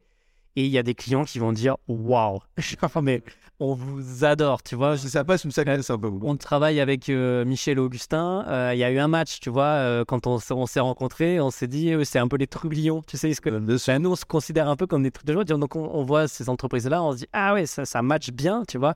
Et il y a des boîtes, je citerai pas les noms, mais ils nous ont vus, ils disent, ouf, ouais, nous, c'est pas notre culture. Et du coup, c'est très bien. Parce que nous, ça nous permet aussi de voir euh, quelles sont les, les cultures avec lesquelles ça va bien fitter ou pas. Tu vois, donc, on a cette identité un peu forte qui est, qui est une bonne manière de, de faire des choix. Alors, je trouve ça intéressant ce que tu dis là, et je rebondis une fois de plus dessus, mais c'est euh, euh, la question que je me pose, c'est est-ce que d'intégrer l'improvisation dans des exercices, tu vois, de, de- de collectif, ça se fait à un stade spécifique de maturité de la boîte, ou ça se fait à un moment de problématique de management où on sent qu'il y a des points de friction, ou ça se fait aussi dans les bons moments Tu parlais de team building, Ouais, tu vois, euh, donc est- est-ce qu'il y a un, un moment qui s'y prête plus qu'un autre? Donc ça peut intervenir à différents moments, différentes maturités, mais souvent, nous, dans nos dispositifs, on aime bien le faire au début d'un dispositif. Donc, euh, comme je te disais, on est plutôt dans switch and go, créer des déclics et passer à l'action. Et souvent, on va utiliser l'impro au début d'un dispositif d'accompagnement si on veut aider une entreprise à bosser sur sa culture managériale et sur sa posture, si on veut aider à une entreprise à travailler de manière plus, verti- plus horizontale pardon, euh, dans, dans sa manière de faire, on va utiliser ça plutôt au début. Parce que c'est un truc marquant qu'ils vont garder, c'est une expérience un peu de référence sur laquelle on va pouvoir capitaliser. Euh, et est-ce que tu penses que euh, l'improvisation, au-delà de, tu vois, ces, ces- je dirais, ces, ces séquences un peu hors les murs, quoi, euh, j'imagine que tu, le- tu le fais parfois dans les boîtes, tu le fais parfois en dehors. Euh, est-ce que ça pourrait être intéressant de les déployer, par exemple, euh, lors euh, d'intégration des collaborateurs, tu vois, alors de manière un peu plus collective, sur des grosses boîtes où tu, tu reçois 5-10 collaborateurs d'un coup, etc. Est-ce que ça, c'est des choses que tu as déjà fait ou est-ce que c'est des choses qui te paraissent intéressantes? Euh, dans des dispositifs d'intégration, je crois que je l'ai jamais fait. Je pense que ça peut être très chouette parce que Si tu développes une nouvelle offre, tu me dis. clairement. Non, mais souvent, tu- comme le- je le disais, le- l'impro, ça permet de toucher du doigt des choses qui sont dures à toucher du doigt, c'est des postures. Et donc, je pense que dans les, intégra- les, les dispositifs d'intégration que je connais dans, dans les entreprises, souvent, on va essayer de partager, de communiquer des valeurs et des postures. Et donc, je pense que ça pourrait avoir sa place. Mm. Et en plus, tu parles souvent d'attractivité, de rétention. Moi, je pense que, voilà, et je pense que tu vas être d'accord avec moi, mais les premiers jours, les premières semaines, elles sont clés. Ah. Et si tu fais vivre une expérience comme ça, qui est Même avant hyper sympa, oui, voilà. Alors en plus, euh, c'est un sujet que je connais pas, moi, du coup, parce que nous, j'interviens quand les gens sont déjà dans l'entreprise. Euh, et du coup, typiquement, faire vivre une expérience forte comme ça, je pense que ça peut être chouette. Mais je vais pas être objectif. Moi, je vais te dire que l'impro, c'est génial et que, voilà, donc tu as compris que tu étais face à un, à un aficionados de l'impro. Bien sûr, euh, un passionné. ce qui veut pas dire que ça doit être fait n'importe où, n'importe quand, avec n'importe qui, bien évidemment. Mais, Ça doit s'y prêter et être ah, exactement, ouais. Euh, et contextualisé. Euh, je reviens juste sur un autre point dont tu parlais tout à l'heure, c'était le, le- le côté euh, de leadership tournant, où en fait se gommage un peu le leadership. Du coup, euh, il y a quand même un défi un peu de responsabilisation des collaborateurs euh, qu'il y a dans cet exercice-là, comme il y a dans la boîte quelque part, et donc qui touche euh, de près ou de loin à, à l'engagement aussi. C'est- aussi un, un- un- je dirais, un, pas un prisme, mais c'est euh, c'est un objectif aussi ça. Clairement. De se dire, on a besoin. en fait, c'est là où tu vois effectivement, déjà, tu identifies ceux qui mouillent le maillot, entre guillemets, un peu plus que d'autres, et puis tu vas venir travailler un peu cette, cet équilibre-là. Est-ce que tu peux, je peux te demander de reposer la question c'est- En fait, con- concrètement, je me dis que l'impro, c'est, on parlait de zéro, pas les zéro leadership, mais justement, c'est de se dire la responsabilisation du, collaborateur, c'est de se dire, euh, je, dois- je- je peux m'appuyer sur les autres. Et je dois être là aussi quand un collaborateur a besoin de moi, etc. Euh, et, et donc, je trouve que ça, c'est un truc assez profond euh, que tu travailles dans l'impro quand même. Oui, complètement. Et, euh, et c'est très en lien avec les logiques de- d'engagement et de responsabilisation dont tu parlais. Euh, nous, moi, un exercice que j'aime beaucoup faire euh, en- dans les structures dans lesquelles j'interviens, c'est un exercice où je leur je demande, donc tu as un groupe euh, entre 15 et 20 personnes, je leur demande, vous devez faire en sorte d'avoir toujours quelqu'un qui marche. Et toujours, euh, donc s'ils sont 15, il y en a une personne qui marche et 14 à l'arrêt. Ok. et on- vous n'avez pas le droit de vous parler, et bien évidemment, ça doit tourner, tu vois, c'est pas toujours la même personne. Et en fait, c'est intéressant parce qu'au début, tu vois, ils cherchent un peu leur marque, et après, ils commencent à jouer. Ouais. Et très rapidement, je change les règles. Ok. J'en ai pris- Tu rajoutes des règles Voilà, je leur dis maintenant, c'est le même règle, mais maintenant, j'ai deux personnes qui marchent en permanence et les 13 autres à l'arrêt. Et à la fin, je leur dis, je veux 14 personnes qui marchent et une à l'arrêt. Et en fait, c'est très intéressant parce que euh, tu te rends compte que le, le, le fait de l'avoir fait un peu en mode euh, organique, tu vois, en, en- en le faisant de manière improvisée, Mhm. Bah, tu te rends compte que ça marche beaucoup, beaucoup, beaucoup mieux que si tu l'avais fait de manière, tu sais, euh, top-down. Oui, bien sûr. Je leur, je leur pose la question. Donc, généralement, ils prennent beaucoup de plaisir dans l'exercice, même si des fois, c'est difficile de se synchroniser avec, avec les autres. Mais en fait, tu te rends compte que le mode de travail horizontal et organique, où finalement chacun peut prendre le lead au moment où il est le plus légitime, c'est beaucoup plus efficace dans ce genre de situation que si on avait dû planifier. Alors, toi, tu es numéro un, tu t'arrêtes, tu marches 5 secondes et après tu t'arrêtes. Toi, t'es- Le problème, c'est déjà le temps d'organiser ça. Bah, en fait, l'exercice, il est déjà fini. Ouais, c'est ça. Deuxièmement, tu prends aucun plaisir à être au numéro 8 à te mettre à marcher. Et troisièmement, le problème de ces modes d'organisation, ce qui est le mode d'organisation de 90% des boîtes, hein, Ouais, bien sûr. c'est que quand il y a un changement, puisque je change les règles au fur et à mesure, ben en gros, ta règle, elle tient plus. Ouais, bien sûr. Et donc, du coup, ils seraient obligés. Et en fait, je, je leur montre par, ce- par cet exercice-là l'intérêt de travailler de manière horizontale et l'impact que peut avoir la responsabilisation et l'improvisation dans, dans, leur- dans leur mode de fonctionnement. Et ça, souvent, c'est quelque chose qu'on utilise euh, au début des accompagnements sur la gouvernance partagée, de prendre conscience que quand on doit gérer un problème complexe, Mhm. complexe, c'est synchroniser la marge de 15 personnes, hein, c'est complexe, et euh, dans un environnement qui est très changeant, le mode d'organisation top-down ne marche pas. Et pareil, plutôt que de leur dire ou de leur montrer des études avec des chiffres pour leur dire regardez les limites de l'organisation, Mm. ben, en fait, on leur fait vivre. Et là, pareil, alors c'est très drôle, généralement, il y a des réactions, tu sais, en disant Plus ancré dans le Voilà. déjà. Donc. et après, tu as des gens qui, ré- qui réagissent Oui, mais c'est pas possible partout. Et du, coup, déjà, tu as, mis les gens en capacité de le faire. Ils se sont rendus compte que c'était possible et toutes les vertus que ça peut avoir. Et après, tu as des discussions. Oui, c'est là qu'il y a des objections qui émergent. Oui, mais chez moi, c'est pas possible. Oui, mais voilà. Et du coup, c'est pour moi, donc c'est très intimement lié, pardon, le- la notion de responsabilisation, d'engagement, parce que quand les gens sont responsabilisés, bah, clairement, ils prennent beaucoup plus de plaisir, ils sont plus engagés. Euh, donc c'est très lié euh, à la notion aussi d'improvisation. Euh, top, j'ai une dernière question avant qu'on passe à, la suite et la fin de l'épisode. J'imagine que ça fait longtemps que tu utilises l'impro, toi, avec Switch Go. Est-ce que ça a été un déclencheur ou au début, tu n'étais pas, j'imagine, en organisation ou pas dans ta boîte? Enfin, c'était pas, c'était pas forcément hiérarchique parce que vous étiez petit, mais c'est en, en réalisant ces exercices d'impro que tu t'es rendu compte qu'effectivement, assez naturellement, une organisation, je dirais, plus horizontale et- était en fait euh, euh, une, une alternative qui te paraissait euh, plus que cohérente, une évidence même? Oui, c'est ça. Et pour être honnête, je pense que c'est. euh, je pense qu'il y a pas mal de, de tes invités qui en ont parlé, mais c'est euh, Frédéric Laloux, euh, Ouais. Reinventing Organizations, euh, voir des entreprises Mhm. de grande taille dans des secteurs très variés qui étaient capables de faire ça, de voir aussi les processus qui étaient mis en place, la sollicitation d'avis et d'autres. Où là, c'est comme si tu sais, tu.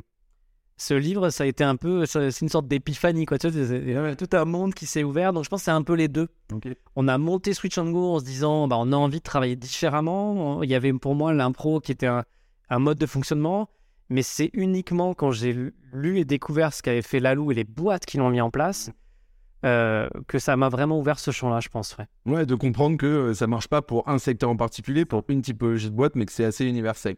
Et pour moi, c'est l'avenir. Euh, je sais que tu parles beaucoup du futur du travail, mais je dis pas que c'est l'alpha et l'oméga et c'est la seule réponse aux enjeux de- du travail aujourd'hui, mais pour moi, c'est euh, ce mode d'organisation, c'est ce qui est euh, ce qui va le mieux fonctionner dans le monde dans lequel on est, donc voilà complexe et incertain. Ça, pour moi, résout beaucoup d'enjeux qui sont liés à l'engagement et la responsabilisation. Forcément, quand tu rends les gens acteurs, bah, ils, voilà, ils sont hyper engagés dans leur, dans leur, dans leur job. Bien sûr. Et pour moi, c'est souhaitable parce que C'est indispensable. je, je, je- des fois, je suis, je suis, euh, je suis un peu effaré euh, de, de voir la manière dont on traite les gens dans les organisations. C'est pas volontaire, mais quand on voit tous les processus, tous les, tout- toutes les règles, toutes les normes dans lesquelles ils peuvent évoluer, euh, des fois, on a, on a parfois l'impression que on, on ne nous considère pas comme des adultes en fait en entreprise.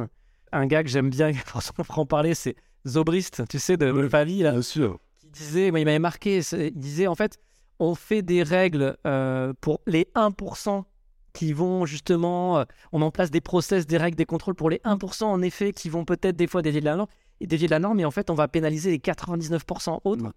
Et donc moi j'espère qu'on va évoluer vers ce genre d'organisation, mais il y a du boulot quoi. Ça fait peur. Ça fait peur. Euh, Ouais, mais ça fait peur, mais euh, la, la peur, ça peut être un sacré moteur aussi. Donc, euh, c'est ça qui est assez cool. Voilà, mais en tout cas il y a, voilà, il y, a- y a- il y a du boulot. Top. Euh, merci, Jérôme, pour cette partie-là. On passe à la dernière partie. Et après, promis, je te libère. Est-ce que tu as On est bien. On est bien. On est bien chez Lundi au Soleil. Je recommande. Est-ce que tu as un livre à nous conseiller, une œuvre, un film, euh, un pamphlet, euh, quoi que ce soit, euh, euh, à bouquiner, à regarder, à écouter? Alors là, j'avoue, je suis pas dans l'impro. euh, j'avais, je, je savais que tu allais me poser cette question parce que je crois que tu la poses dans, dans, dans, tes- dans ton podcast habituellement. Donc, typiquement, le premier mouvement, ça aurait été de dire euh, Reinventing Organizations, mais il a été trop cité. Il a été cité, euh, ouais, 7 ou 8 fois. ouais. Donc, je, vais, je vais changer, de, je vais changer de, de, de- de référence. Moi, je vais aller dans des trucs qui m'inspirent en ce moment. On n'en a pas parlé aujourd'hui, euh, mais du coup, c'est aussi l'occasion de parler d'autres choses. Nous, on est, on est beaucoup, donc euh, on essaye de promouvoir de nouvelles manières de travailler en entreprise. Notre raison d'être, c'est d'aller vers un monde qui est plus juste, plus solidaire et plus en lien avec le vivant. Voilà, donc on a un enjeu aussi. Donc tout ce dont j'ai parlé, on est vraiment sur cette logique d'arriver à être plus juste, d'avoir une égalité, une équité entre les gens, la solidarité avec tout ce que le travail sur l'humain en entreprise. Et nous, on a un gros sujet sur, le, sur les enjeux écologiques. Voilà, tu sais que c'est un sujet qui est important pour moi, mais c'est aussi un sujet qui est important pour tout Switch and Go. Et donc, euh, moi, en ce moment, je m'intéresse beaucoup à comment on peut rendre le. Tu le sais, en plus, à cette personne on peut rendre ce monde-là désirable, Mm. souhaitable.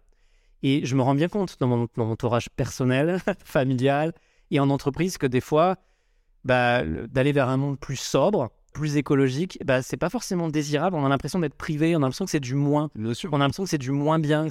On nous prive de quelque chose. Et moi, c'est dur d'accepter ça, enfin, dans tout cas, d'aller vers la ouais. et donc moi, du coup, je m'interroge beaucoup avec euh, l'équipe Switch and Go, comment on rend ces éléments désirables, Mm. Euh, comment on crée des nouveaux récits? Et du coup, j'ai- terminé là récemment un bouquin euh, très intéressant qui s'appelle Utopie radicale. Mhm. Euh, C'est, je crois, Alice Carabédian qui a écrit ce livre-là. Et elle montre à quel point, finalement, on a besoin aujourd'hui de construire des utopies dans, notre, dans la manière d'imaginer le futur. Alors, elle, elle parle de la société, mais moi, je dirais plus sur les organisations. Mhm. Comment on peut se, surprendre à rêver, à imaginer. Euh, et donc, moi, j'aime beaucoup ce côté-là. Comment on pourrait imaginer une entreprise euh, voilà, qui, qui respecte les limites planétaires, écologiques, mais que ce soit désirable, que ce soit souhaitable. Et nous, on a, on- donne envie, quoi. c'est ça. Et euh, on a travaillé sur ces sujets-là. Il y a des outils, la fresque des nouveaux récits, qui permet de travailler sur ces sujets-là. Tu as des ateliers d'écriture en entreprise où finalement tu vas imaginer, ça serait quoi une entrep- ton entreprise en 2030 euh, Et donc d'essayer de travailler là-dessus sur des futurs vraiment souhaitables et désirables pour la plupart. Donc moi, c'est, ce serait mon conseil de lecture. Ouais. Autre conseil de lecture, plus un roman qui est en lien avec ça. Je viens de finir un bouquin de science-fiction. Mhm. Je lis rarement ça. Ça s'appelle Les Dépossédés de Ursula Le Guin. Pareil, euh, elle, elle, elle parle de ce qui se passerait dans un monde vraiment une utopie et moi j'ai trouvé que c'était fascinant. Et troisième euh, référence, et après j'arrête, je suis un très gros fan de Miyazaki. Euh, moi je conseille à tous ceux qui n'ont pas eu la chance de voir euh, Princesse Mononoke, Bien sûr. euh, voilà, qui est une belle fable écologique. En plus d'être un, un dessin animé plein d'émotions, euh, voilà. Ouais. Donc moi, je conseillerais ces trois-là. Donc c'est très orienté. Et oui, j'en ai un quatrième, pardon. Il y a un documentaire qui s'appelle Utopie, Ouais. qui est disponible sur France TV Slash, euh, avec des documentaires, un, un documentaire assez sympa. Ils sont allés visiter six utopies réelles en fait, euh, et voir un peu comment on pourrait vivre autrement. Donc voilà, en ce moment, c'est un peu mon sujet. Ouais, c'est cool. Comment on peut créer des futurs souhaitables. Et là, euh, c'est des utopies qui vont visiter, ils vont voir euh, effectivement si c'est éprouvé, si ça marche, si c'est pérenne, etc. C'est ça, et sur des sujets vraiment un peu. Tu vois, ils sont allés en, Très divers. en Israël, Mhm. une communauté où tu as donc euh, bah, des, des- toutes les cultures, toutes les communautés qui vivent ensemble. Donc, euh, tu as des Palestiniens, des Israéliens qui vivent ensemble. Et comment tu crées un lieu, en sachant voilà, le, le contexte là-bas, comment tu crées un lieu où justement tu travailles sur l'acceptation de l'autre Mhm. et comment tu fais pour créer cet îlot-là, mais sans qu'il soit déconnecté du reste du monde. C'est un des, des- Dans les en autarcie, etc. c'est ça, Mhm. hyper intéressant. Mhm. Euh, voilà. Super recommandation. Moi, je crois qu'on a, on a, on n'a pas eu un invité qui a été aussi prolixe que toi sur les recommandations. Non, non, non, justement. Alors, bien au contraire, c'est génial. Et tous, vous pourrez bien évidemment tous les retrouver, euh, toutes les retrouver, pardon, dans, dans, dans le descriptif du podcast. C'est génial. La dernière question, c'est toujours la même. hein. Est-ce que tu as une anecdote qui vient en tête et que tu as envie de partager un bon ou un mauvais souvenir? Que ce soit au niveau pro, au niveau perso, euh, qui peut être lié à une aventure d'improvisation que tu as eue avec un client ou euh, totalement déconnecté, bien évidemment. Ah, je n'avais pas préparé ça là en plus. Pourtant, je sais que tu poses cette question, mais je n'avais pas réfléchi à ça. Moi, je, moi, je peux te faire. euh, Je peux, je- enfin, c'est pas que je vais t'en raconter une, mais moi, il y a une question que j'ai toujours un peu voulu te poser c'est est-ce qu'il s'était déjà arrivé d'avoir une confrontation dure dans les accompagnements que tu fais avec euh, quelqu'un qui vient te voir et qui est véhément, quoi, qui va te dire Ah, putain, ton truc, j'y crois pas, c'est de la merde, etc. Enfin, tu vois, euh, pas forcément violent verbalement, mais une confrontation un peu dure, quoi. Ouais, ouais, récemment. Ouais. Je, je- je peux le raconter euh, sans citer le nom de l'entreprise. Oui, oui, bien entendu, bien sûr, bien sûr. Euh, c'est une très grosse boîte. On est au niveau du COMEX Ouais. de cette boîte-là. Donc là, c'est le C-level, c'est un peu chaud. ouais. Voilà. Et euh, on a euh, co-construit un référentiel managérial avec 30 managers. Donc on est dans une logique euh, voilà, où, euh, on a fait une- un, un par- un pari de dire euh, on va partir du terrain, on va partir des enjeux des managers pour essayer de co-construire euh, justement le référentiel managérial de cette boîte. Hyper intéressant. On a fait euh, des ateliers en ligne hyper prolifiques. Les 30 managers, ils sont super fiers de leur travail. Euh, et donc, avec mon, ma cliente, euh, je ne vais pas citer son nom, mais avec ma cliente, on, on va présenter le projet au COMEX. Et dans un des, un des engagements qui est lié au référentiel managérial, il y a la, notion de, de bienveillance et d'exemplarité. Ouais. Ce qui est pas si fou, hein, par ailleurs. Complètement. Et en gros, euh, je vais pas rentrer trop dans le détail, mais j'ai un des membres du COMEX qui m'est littéralement rentré dedans. Parce qu'en gros, euh, on avait le référentiel managérial. Et c'est toujours pareil, un référentiel managérial qui n'est pas mis en œuvre, ça sert à rien. Oui, C'est comme un cadre que tu mets euh, sur la- Et donc là, l'idée, c'était de les challenger, les membres du COMEX, en disant Ok, on a le référentiel, on peut le challenger le- sur le fond, mais après, sur la mise en œuvre, vous, membres du COMEX, qu'est-ce que vous pouvez faire pour lui donner forme Et sachant que les managers, ils avaient fait des propositions hyper intéressantes, Ouais. et on est arrivé avec ces propositions-là. fallait que Comex s'engage aussi. C'est ça. Et il y avait donc euh, un enjeu euh, voilà, sur lequel les managers avaient insisté, et notamment que ça- soit intégré dans l'évaluation des managers, que tous Mhm. les managers soient évalués sur ce, ce dispositif-là. Et en gros, euh, je demande à tous les membres du COMEX s'ils sont OK, et lui ne me répond, me répond à moitié, tu vois. Et euh, je demande, excusez-moi, j'ai pas bien compris euh, votre réponse, est-ce que vous pourriez me dire Et là, rentré dedans. Mais genre, il m'a parlé, mais vraiment comme on m'a jamais parlé dans ma carrière. Ah ouais. Euh, vraiment, il était, il était vexé, tu vois. Et en fait, Est-ce qu'il était vexé parce qu'il était tout seul, contre tous, ou est-ce qu'il était vexé parce que, en son fort intérieur, il croyait pas au truc? Je pense qu'il voulait pas y aller. Et moi volontairement j'avais moi je, joue ce rôle-là aussi de poil à gratter. Tu vois je suis extérieur c'est aussi à ça qu'on sert. Et je l'ai poussé dans un truc où il voulait pas aller. Et ce qui était euh, j'allais dire drôle mais euh, voilà paradoxal c'est que finalement euh, dans sa réaction où il m'a quoi. épidermique et il m'est rentré dedans. Je vais pas revenir sur les propos qu'il a pu me tenir mais en gros il m'a dit eh, il faut apprendre à écouter garçon. Tu vois mais un truc comme ça alors. Que, euh, il n'avait pas du tout été clair. Et du coup ce qui était intéressant c'est qu'il n'a il illustrait pas du tout le référentiel managérial. Mhm. il incarnait pas du tout les, les valeurs qui, ont, qui étaient prônées tu vois. Donc je pense que c'est l'événement marquant que j'ai euh, j'ai vécu récemment euh, mais alors c'est plutôt négatif tu vois? Ouais, oui, mais alors après, des expériences positives ou négatives, il y en a. Et du coup, juste par curiosité, ta réponse, c'est quoi? Ton, ton, ton bouclier, c'est euh, l'impro, c'est la communication non violente, c'est tes nature peinture. euh, Ouais, communication non violente, c'est ok, j'entends. euh, voilà, je, je sais plus exactement comment j'ai répondu. Je, ok, bah maintenant c'est beaucoup plus clair. Merci d'avoir. Finalement, il s'est engagé du coup, hein, il a clarifié. Ok, vraiment, bah, alors ça, et alors du coup, cette anecdote, elle est positive. ouais. Ouais, elle est positive dans le fond, même si quand je suis sorti, euh, c'était c'était un moment difficile. Mais tu vois, c'est voilà, donc c'est intéressant de de voir que des fois, bah voilà, il faut travailler ces sujets-là au plus haut niveau de des organisations. Un moment peut-être plus positif, peut-être pour finir sur notre plus aussi, même si tu dis que l'exemple est positif, je te, je te rejoins parce qu'in fine, on est arrivé à ce qu'on voulait faire. Je pense que c'est euh, c'est dans les ateliers d'impro pour revenir, c'est des gens qui à la fin viennent te voir et te disent euh, merci. Euh, grâce à votre atelier, je me suis rendu compte que j'étais capable de faire des choses dont je me sentais incapable. Et ça, je pense, moi, c'est l'essence de mon. C'est ma raison d'être un peu dans ce métier-là, c'est de se dire ce que j'aimerais, c'est pousser des gens, des organisations à faire des choses souhaitables, bien évidemment, dont ils se pensaient pas capables au départ. C'est pour ça que je te parle Développement personnel, complètement. c'est ça. Et, et pour moi, l'impro est un outil de développement personnel, mais pas que personnel, parce que l'impro, c'est la relation aux autres, tu vois. Et pour moi, c'est aussi de pousser des orgas euh, à aller vers des modes d'organisation, voilà, où ils se disent, mais ça a l'air désirable, mais est-ce qu'on va y arriver, tu vois? Donc je pense que... Et c'est des moments où tu te dis, De dépassement aussi, du coup. ouais, et c'est là où tu te dis, je suis utile. T'as quelqu'un qui prend le temps de te faire ce feedback-là, tu dis, ouais. Là, je- se passe tant quelque que tu rentres chez toi, tu fais, ouais. J'ai- j'ai- Là, c'est c'est- Ouais, il y a le sentiment du devoir accompli, et puis de cette notion d'utilité qui est importante. c'est un peu ça, ouais. Moi, je trouve que c'est génial. Merci, Jérôme, pour euh, tous ces partages voilà, de leviers, euh, ces partages de- de- d'enseignements, d'initiatives. Je trouve ça très cool. J'ai hâte de tester ça encore plus en profondeur que l'exercice qu'on a fait ensemble. Donc, avec plaisir pour venir un jour en observateur euh, si j'ai la possibilité de le faire. J'ai un regret, j'en avais un autre de- d'exercice, je- ne l'ai pas placé, j'ai pas eu le temps de le placer, mais à une autre, à une autre occasion. Mais bien sûr, exactement, on le refera, t'inquiète pas. Euh, ou alors, tu me dis comment le faire et je le fais au prochain invité si tu veux, avec Allez. grand plaisir. Euh, Jérôme, merci, juste sans aucun problème. Merci beaucoup d'être venu dans lundi au soleil et merci du partage et du retour d'expérience. Je pense que c'était hyper important. Je pense que les auditrices et les auditeurs vont apprendre plein de trucs. Je suis ravi. Je te souhaite une excellente semaine et on se voit très bientôt. Merci Tim. Lundi au soleil, c'est fini pour cette semaine. Merci d'avoir écouté cet épisode jusqu'à la fin. S'il vous a plu, n'hésitez pas à le partager à une personne qui a passé la journée sous la pluie. Et oui, ça nous arrive à tous. Vous pouvez vous abonner pour ne pas louper les prochaines sorties, ou encore mieux, laisser un avis sur la plateforme d'écoute que vous utilisez.